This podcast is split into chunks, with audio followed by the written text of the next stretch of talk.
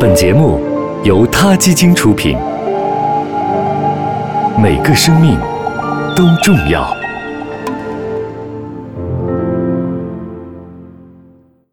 欢迎收听今天的他 Radio，获取每天最新节目推送，请关注他 Radio 微信公众号。不仅有音频文字版，还有更多关于动物的精彩资讯哦。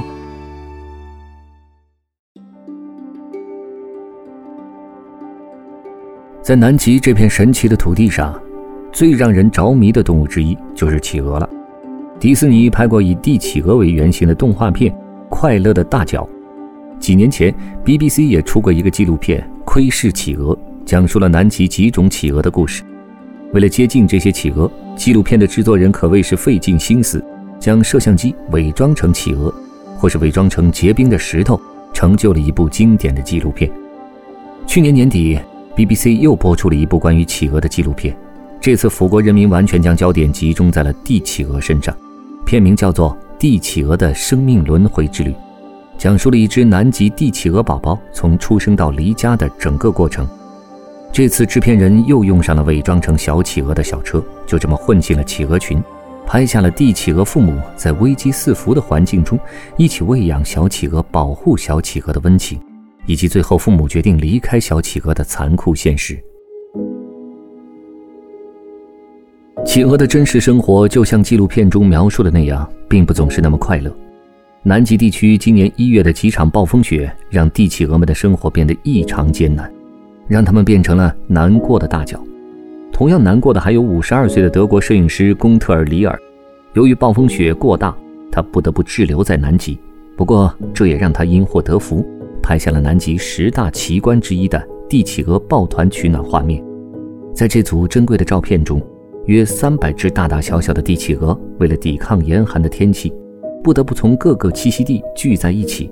当暴风雪来临时，成年的帝企鹅围在外圈，幼年的小企鹅躲在内侧，大家紧紧地抱在一起抵抗暴风雪。企鹅的这种抱团取暖行为，并不像看上去那么简单，它的背后。还有更让人感动的行为准则和复杂的机制。研究人员认为，由于企鹅群各个位置的温度各不相同，所以企鹅们会周期性的更换位置，这样每一只企鹅就都有机会从企鹅群寒冷的位置移动到温暖的位置。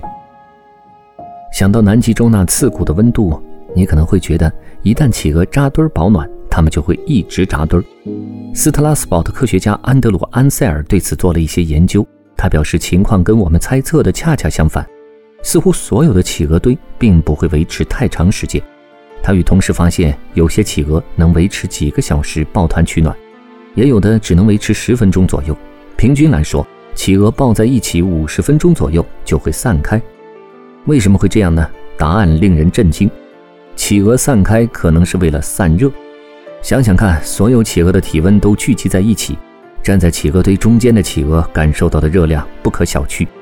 据安塞尔等人估计，企鹅堆中间的温度能高达三十七点八摄氏度。这样的温度会令人类感到难受。对于最适宜生活在零下二摄氏度左右的企鹅来说，这样的高温肯定也是难以忍受的。安塞尔甚至观察到，有一些企鹅在离开企鹅堆后吃雪的场景，认为企鹅这么做可能是为了更快的降温。无论人类怎样去拍摄研究企鹅的生活，都并不足以让我们全面了解这种谜一般的生灵。南极正在迎来越来越多的人类访客，我们祈祷着他们不受打扰，希望他们平安。好了，今天的 t a Radio 就聊到这里，我们下期再见。t a Radio，中国大陆第一家动物保护公益电台，在这里。我们讲述动物的喜怒哀乐，尊重生命，善待动物。它的世界因你而不同。